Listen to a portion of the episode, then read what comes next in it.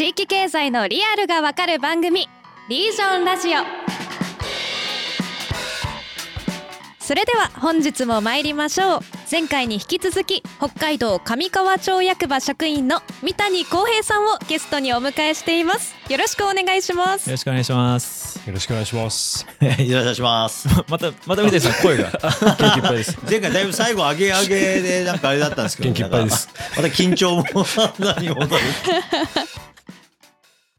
前回は、あの、三谷さんに上川町の特徴とか、あとその、まあ、いろんな企業との連携協定をどんどん結んでってるっていう具体例をちょっとうん。うんお話しいただいたんですけれども、うん。今回は三谷さんご自身について、ちょっと掘り下げていきたいなと思って。いて、あの前回も言いましたけど北海道のその小さな町のあの職員が東京の民間企業に出向するとか、うん。東京にあのネオ東京事務所を作って、はい。うんうんうん。あのそこで営業をしてるとかって非常にまあ珍しい。でそこにあのどんな狙いがあるのとかどんな経緯があったのかとか、うんあと三谷さんのどんな思いがあったのかみたいなところうん。をぜひ聞いていきたいなというふうに思います。いやすごく気になりますそうですね。まずあの僕が地方創生入庁して、まあ、地方創生の担当セクションにまああー3年目ですぐなって、で、まあ、5年ぐらいやってたんですよね。地方創生のセクションを。で、まあ、いわゆる行政ってジョブローテーションがすごく、まあ、しっかりしてるというか、まあ、あの全然関係ない部署とかに観光やってても急に税の方行ったりとか、まあ、窓口やったりとかってもうそれはもう行政のあるあるなんですけど、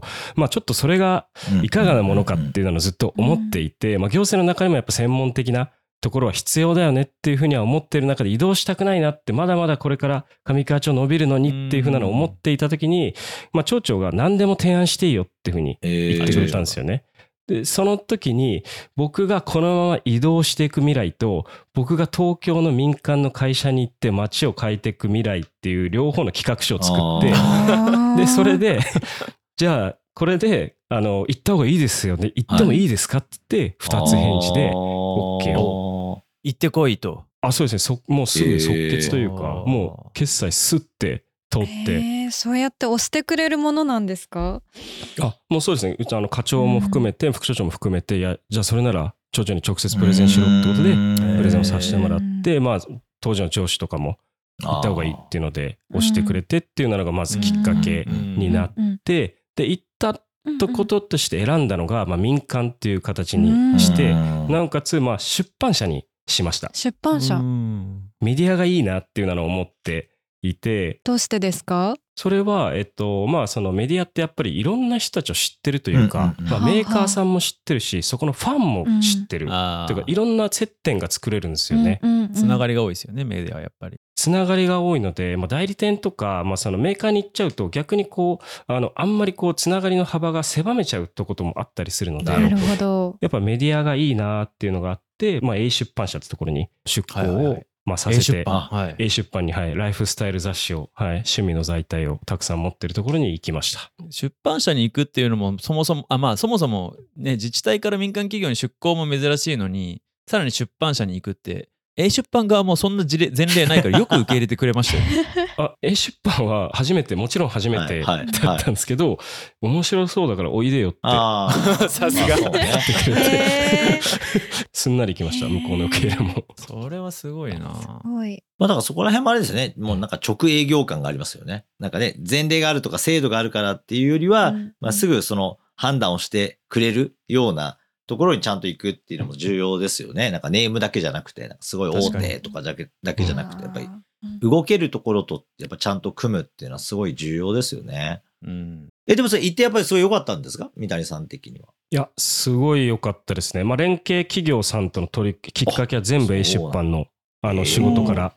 つながってますへね。ー。コロンビアさんとかもそう、まあ、コロンビアさんに至った、まあ、僕が一緒にやってる野球チームの、まあ、メンバーの中にコロンビアがいて、野球じゃないです。かそういうつながり。が 大事大事なの野球。そこで打席に立ったわけですね。そう。いう。のなるほどそこでね。席に立ちました。はい。結構そういうのでどんどん人がまあその名刺2個持ってるんで、あ公務員でもあるのねみたいなあそうなんですよみたいなあ行ってみたいって結構民間の人たちよく言ってくれるんですよね企業さんは確かにね、はい東京からすると地域に興味あってもじゃあどこに行きゃいいのかがまずそもそも接点がないからあ分かんないですもんね。接点がまずないんでもう全然いろんなもうめちゃくちゃ自治体あるんで、うん全然選ぶきっかけにはなってましたね。間違いなく。まさに営業。そういう流れでうんこう人を連れてきてちょっと PR というかプレゼンしたりするんですか？その魅力を。あそうですね、うん。まあ、連れてきて、うん。まあ、何か一緒にやりましょうというか、まあ、もちろんあの一回きりっていう企業さんもたくさんありました、うんうんあのうん そこはもうもちろんあって、まあ、同じこう目線で熱量高く全力でやってくれるところかっていうところをまあ見極めながらいろいろ連れてきてるというかっていうのはすごいありますねあーだ。から出会いが全部形になるわけじゃないけどそこで何か思いを共有できる人たちはつながりが続くうんみたいなのの打席に立ちまくるっていうのが、まあ、東京に来た理由って感じなんですね。うん、そうですねまさにそうです。なるほど。逆にその上川町ではなく東京に行ったからつながりの他に得たものとかってありますか？ああそうですね、まあ、得たものっていう、まあ、これちょっと回答になってるかわかんないんですけど、意外に外から連れてきた時街のこと説明できるメンバー少ない。っああ、魅力的にね。ていうところは、まあ、気づきというか、うんうんうん。あのこれみんなまあ職員もそうですけど、うん。まあ、僕だからあえて連れてきたらいろんなメンバーにそれをアテンドさせるっていうのを最近やってるんですけど、意外にこんなところがあるっていうのをちゃんと言えなかったりとか「え俺ここあるって知ってんだけどそれ知らないの?」みたいな。うん。逆に外の人がネットでとかいろんなところから出た 情報をまあ話したりし「いやそれ知らないです」みたいな。なんかそれがちょっとなんかこう気づきというかいやだからこうちゃんと説明できるようになってほしいっていうのも、まあ、そのいろんな今後の動きとして今やってたりしますね。町の職員とかに。から三谷さんご自身としてその東京に来て何年ですか？今もう4年になりま4す。年、うん。でなんかその上川町地元の見え方が変わったとかあります？やっぱずっとこれまで北海道にいた、はい。い、てはい。東京出てきたら、うんなんかもうね大学生の上京デビューみたいな 感じで 衝撃受けるみたいなことあるじゃないですか。そうですね。まあ東京の人たちの働きあり具合働きあり具合。まあそこがあの結構ゆったり上川時間流れてるので、うん。まあなんかそこはなんかそこまで切羽詰まってやる必要あるのかなってぐらい東京の人たちはやっぱりこう心に余裕がないというか なんかそういうのが見見えてきたっていうのがあるのでやっぱ余白をすごく大事に僕としてはしてるんでなんかそこをもうちょっと作った方が考える余地が全然ないみたいな人たちが 多かったですね。なるほど。逆にじゃあ上川のそのゆ余裕とか余白とかがむしろポジティブに見えるところに気づいたみたいな。あそうですねポジティブに見えるところも気づきましたし、うんうんまあ、まだまだ全然その街の説明できなかったりとか変えるところはたくさんあるなっていうのもまあ同時に思ったっていう感じですね。あ個人としてはどうですか？いやー東京の方がいいなとか思わなかったですか？あいやそこはあの全然まあいいとこも両方あるなっていうところはたくさんありますね。やっぱでもうん。その関係性が上川やっぱ近いロうん。ーカルの方がやっぱ近いのではいまあそれい。い面悪い面もたくさんあるんですけどまあちっちゃな飲み会はめちゃくちゃ多いんですよね。うん。やっぱローカルって。何か一個のイベントというか作業終わったらみんなでじゃあそのまま飲みに行こうっていうふうに っていうのがただそこがすごく良かったのかなって、うん。もう雑談とか何気ない会話とかで、まあ、そのコミュニティができていってここに残る理由とか、うんいこう理由付けみたいのができてくるのかなっていうのは思っていたので、うんうん人口密度は低いけど人のつながりが強い上川みたいな。あね。そうですね。まあ東京だとね、まあすぐになんかね、終電とかもあるし、そうですね。なんかまあね、だからまあ、毎日毎日ね、なんか飲みにっていう感じにはならないですよね。忙しいですよね。うん東京の方でもちっちゃな飲み会たくさんやった方がいいんじゃないかなっていうのは思いますね。うんうん。うん。うんまあだからやっぱ今のね、さっきのあの野球の、なんですか、その野球部で出会ったじゃないですけど、ただ会社に行くっていうよりはね、そういうやっぱり会社で付き合いのある人たちとかでレクリエーションするとか、なんかやっぱそういうところにすごいチャンスっていうか機会っていうのは実はあったりするんですけど、まあ最近はなんかね、会社は会社、プライベートはプライベートみたいに分けすぎちゃう人も結構いるがゆえに、うん。なんかチャンスを見逃してる部分もありますよね。うん。うん、めちゃくちゃ東京の人たちその飲み会とかまあよう言ってましたけど、次の日会社だったらもうすごいスンってしてたりするので あ昨日こんなに楽しく話してたのにあそうなんだって それとち、ちげえんだっていうやつですよね。そうそうなんだみたいないやでも俺もそうやっちゃうかも。うんわかる。上川の人だとかだったら昨日ありがとうございましたみたいな、あれ面白かったねとかっていうのが、そこはそう、ボーダーレスっていうか、なんか、境目がないですよね。そうなんです。まあいい、いい面悪い面そこは確かあるんですけど。でも三谷さん私も岡山県出身で東京はいはいの大学に進学してまた U ターンして地元に戻ってきてる働き方をしていてあ私は東京に出て、わあこんなに世界って広いんだって思ったりなんかこういろんな企業とかいろんな人とのつながりが生まれることとかチャンスが多いことそれこそ打席にたくさん立てるっていう意味がこう地方で打席に立てるっていうよりも東京での方が打席が多いんじゃないかっていうふうに私は捉えてしまっ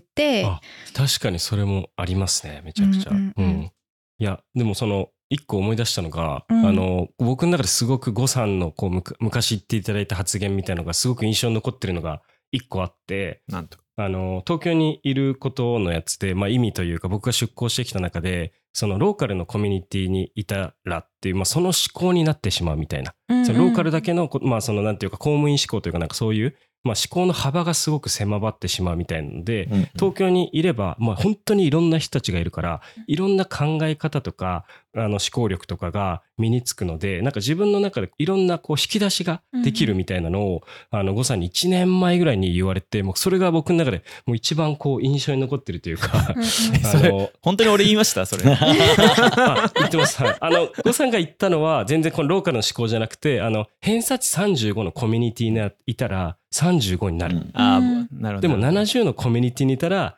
70になるみたいな。だからそういうので、まあその、いろんな人たちやっぱ関わることで、うんうんあの、まあそこにずっといるのが正解じゃないよみたいな、いろんなことにとりあえず触れてみようみたいなのを、あー呉さんにミーティングの時におっしゃっていただいて、なるほど、すいません。もうへ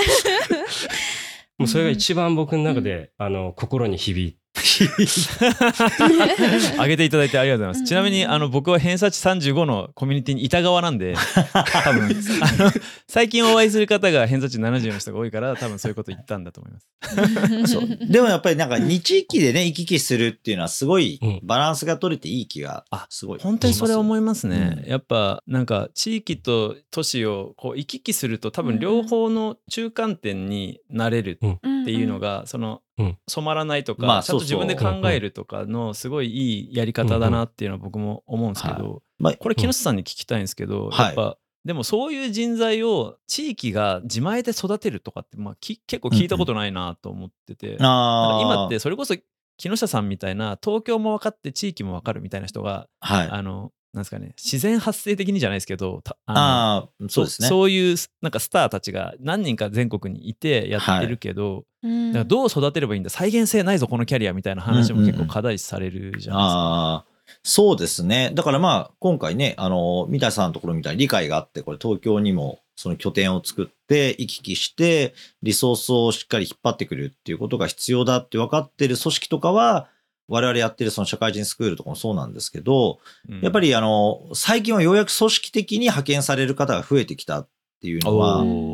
これって、あの、勉強させるっていう意味ももちろんあるんですけど、やっぱりこの東京に来ることもそうだし、まあうちの社会人スクールも400人ぐらい OB、OG がいるんで、そうするとそこにコミュニティに接続させたいんですよね。その組織側のそのトップとかが分かってる方とかは。そうするとお互いに連携をしたりとか、はい。あとは手伝ってもらえるとか、知見が広がるっていうので、そういったやっぱりうん。会社内だけにいるだけだとなかなか厳しいんですよね。しかも地元だけってなると、まあ地元のヒエラルキーって結構固定化されるので、もうん。う小学校、中学校、高校の先輩はずっと先輩なので、それなかなかですね、あの、シャッフルはかからないんですよ。だから職場はみんな違ったり、まあ同じだったり、いろいろまちまちとはいえ、固定化されるその構造っていうのがあるから、それがいい部分もあればですね、なんか統率が取れるとか、みんなで一生懸命頑張るみたいな時には役に立つ一方で、やっぱり違う軸とかも作らせなきゃいけないと、うん。だいぶね、やっぱトップマネージメント層とか中間管理の世代が変わってきてですね、まあこの外に出していこうっていう話が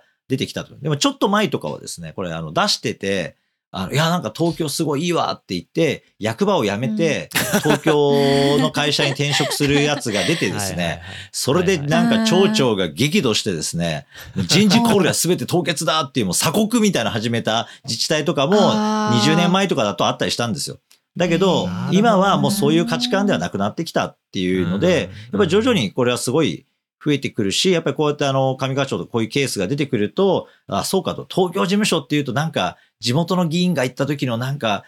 車の手配とかご飯食べに行くところだとか、そういう話じゃないんだっていうことに気づいてくるとですね、要はもう今予算を割いて人も出してたりするわけですよ、各自治体。中には。うん。うん。あ、使い方が間違ってたんだってことにようやく気づいたりっていうので、転換はね、結構出てくるんじゃないかなと思いますよ。なるほどね。まさにそういう新しい自治体とか地域の動きの、まあ、先駆者がこの上川町の三谷さんということなんですね。うんそうそう。だからまあ今までは国の予算とかね、金を引っ張ってくればいいって思ってたけど、実はそのお金だけじゃ困るんですよね。実は魅力的なサービスとか企画とか、あの、実際の必要な先のプロダクトとかって、そういうのって霞が関持ってないんで、確かに。あの、さっき言ったね、アウトドアとかのツールなんか持ってないから、お金しかないんですよ。すねだから今まではみんな地方はお金さえあればどうにかなると思って、はいお金を取りに行く人とかをこうやって東京に配置して、一生懸命霞が関に行ってとかさせてたけど、それじゃあもう今、うまくいかなかったよねってわかるわけじゃないですか。うんそうすると、あ、うんそこじゃないんだ。そりゃそうですよね。そう、そこじゃねえんだっていうので、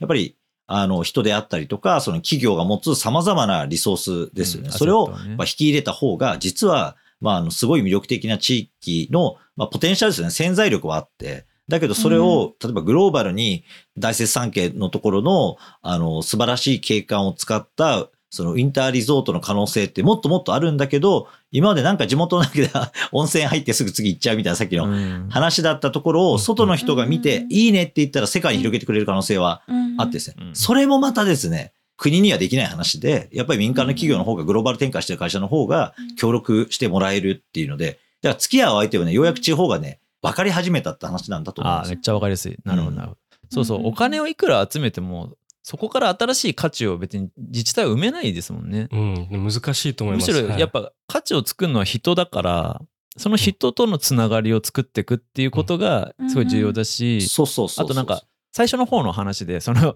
さ出向させてたら、あの、東京の方がいいっつ辞めちゃった人がいた、あの、はい鎖国したみたいな話も、なんか結構これ大企業も割と結構一昔前あったかなとか思うんですよあね。ーなるほどなんかその、外と、結局囲い込み、人材を囲い込むためには、あんまり外の接点作らず、うん外にコミュニティ作らせず、みたいな。うんうんなんだけど、新しい、それだと結局みんな価値観、あの、同じのモノカルチャー化していって、なんかどんどんどんどんその競争力が落ちていく。だから、あの、サラリーマンも外にコミュニティを作って、うん外の人と飲み会してる人の方が、結局、新しいその何かを生み出すから出世していくみたいな、うんなんかそういう構造にさいこの多分、なんですかね、近年なってきているっていう。だからやっぱり、なんか結構振り子ですよね。おそらく昔ってすごいいろんな会社に勝手にみんな行く、行ったりとかして、やってたわけですよ。なんか、うろうろしてる社員とか、いるわけじゃん。昭和のドラマとか映画、大体みんなフラフラしてるわけですよ。何やってるか分かんねえなっていう。そうそうその、美味しんぼの山岡さんとかそうですよね。もう山岡なんかもうそうですよね。もう完全に90年代後半とか2000年代だったらクビになってますよね。ねクビになってる。バブルだけ、そうバブルだったからできたみたいな80年代だから許されるっていうところもあるけど。で、やっぱその揺り戻しで振り子が触れて、一気に、いやもうなんかすごい労務管理をされて、あとは会社のセキュリティも厳しくなって、あ、こんにちはとかできなくなったじゃないですか。ピッとかしないと。あオフィス行けないですもんね。人、人よそのオフィス入っていけないですもんね。そう。昔はもう、昔はみんな近所来たよとかっつって訪ねてきてね、うんお茶飲んで帰るとかできたっていう確かに確かに。そこがガーッとなくなったことによって、実はこれも本当になんかおそらく企業の競争力にすごい関わってるうん話で、ひょんなことから取引とかって生まれるっていうチャンスをですね、全部、まあ、バーッとなくなって、どっかの会社にプレゼン行くことすら自分の会社の課長が納得しないとダメみたいなね。なんか、他社にプレゼン行く前に課長にプレゼンしてね、なんかそんな意味あるのかとか言われて、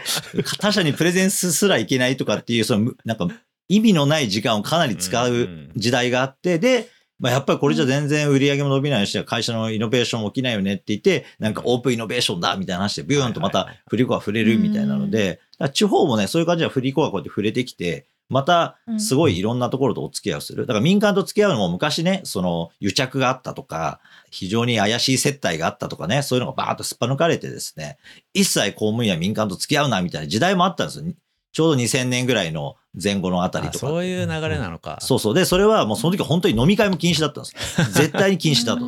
あの、民間とお酒を飲むイコールダメだみたいな話になまあ、ってたけど。そういう不祥事が多かったっていうことでもあるそう、でも一部の人しかそんな、言ってないわけですよ。なんかいかがわしい変なやつとかって。だけど、まあそれが全員やってるぐらいの扱いになっちゃって、うん全員禁止みたいな。日本ってねはい、そう極端まあなんですよね。確かにそういうとこありますよね。そう。だからそれがもう一回今、ぐーっとまともに戻ってきて、やっぱりちゃんと、あの、お付き合いをした方がいい。で、これやっぱりね、力のある民間っていうのは、さっき言った予算をもしうん国からもらったとしてもですね、自治体が、入札とか公募やっても絶対手挙げてこないんです。もうあの、確かに。忙しいから。うん。あの、人気の民間企業は忙しいので、そんなに入札なんか見てないんですよ、誰も。これいつも最近 いろんな自治体の人に言うんですけど、あの、首長にもね、議会の人にも言うんですけど、あのね、入札は公募ほぼ機能しないですよと。仕事のない会社が仕事欲しくて来るだけで、街をね、あの、助けてくれる会社じゃなくて、助けてもらいたい会社が手を挙げてくるから、全然意味ないですからっていう話をするんですよ。だからこうやって東京事務所で三谷さんみたいな人が営業していって、一緒に組みましょうってやらない限り、いい民間とか地元がプラスになる民間を連れてくることはないんですよ。コロンビアがですね、上川町の入札なんて見てないですから、絶対に。まさにそうです。絶対見てない。100%見てない。なんか、地元の中の人が見てるか、プラスアルファ、道内の人が見るぐらいの世界で、だからそこら辺も、あの、やっぱ気づいた地域が今こうやってどんどん外に出して、いろんな民間と付き合って引っ張ってくるって話になるのが、すごいやっぱり、もう時代がそういうタイミングにも圧倒的になってる。もうそうなってる。だからそこに合わせてないところがどんどん衰退がまた、ブワーっと加速してですね、リソース引っ張ってこれるような地域は、さっきの話です小人口であったとしたって、高付加価値に生き残るっていう地域はもうヨーロッパなんか5万とあるので、だからそういうのは普通にあの日本の場合にも出てくる。今一色体ね、人口規模でしかみんな見ないけど、同じ3000人とか4000人だって、やってる中身で全然違うんですよ、それって。だからまあそこがね、ポイントだなと思いますね。いやその辺のあの自治体のその連携戦略というかあの特に小規模自治体ならではの勝ち筋みたいなところ、うん。ぜひあの聞きたいんですけど一旦ここで締めましょうか。はい。次回そんな話をしていきたいと思います。三谷さんちょっと今日今改めてあの、ご自身のこの4年間を振り返ってですけどいかがでした？いやまあちょっとそのふまだ振り返る余裕ないぐらいとりあえず全力でやってるっていう感じ ではあるのでまあ今いろんな人と知り合えたりとか最近本当に非常に自治体の問い合わせも多くて。まあ、木下さんおっしゃっていただいた通り、まあ、今やってきたことは、まあ、その大筋あの、まあ、変な方向には行ってないのかなっていうふうに思えてはいるっていうのでまだこれから全力でやっていきたいなっていうのは思いました。ありがとうございます。この後も三谷さんにお話をお伺いしていきますが一旦今日の放送はここで締めたいと思います。三谷さんありがとうございました。ありがとうございました。次回の放送では上川町のような地域の小規模自治体の経営戦略についてお話を伺います。ぜひ皆さん次回もお聞きください。番組へのご意見ご感想もお待ちしています。ぜひハッシュタグリージョンラジオでツイートいただけると嬉しいですそれではまた次回の放送でお会いしましょうありがとうございました。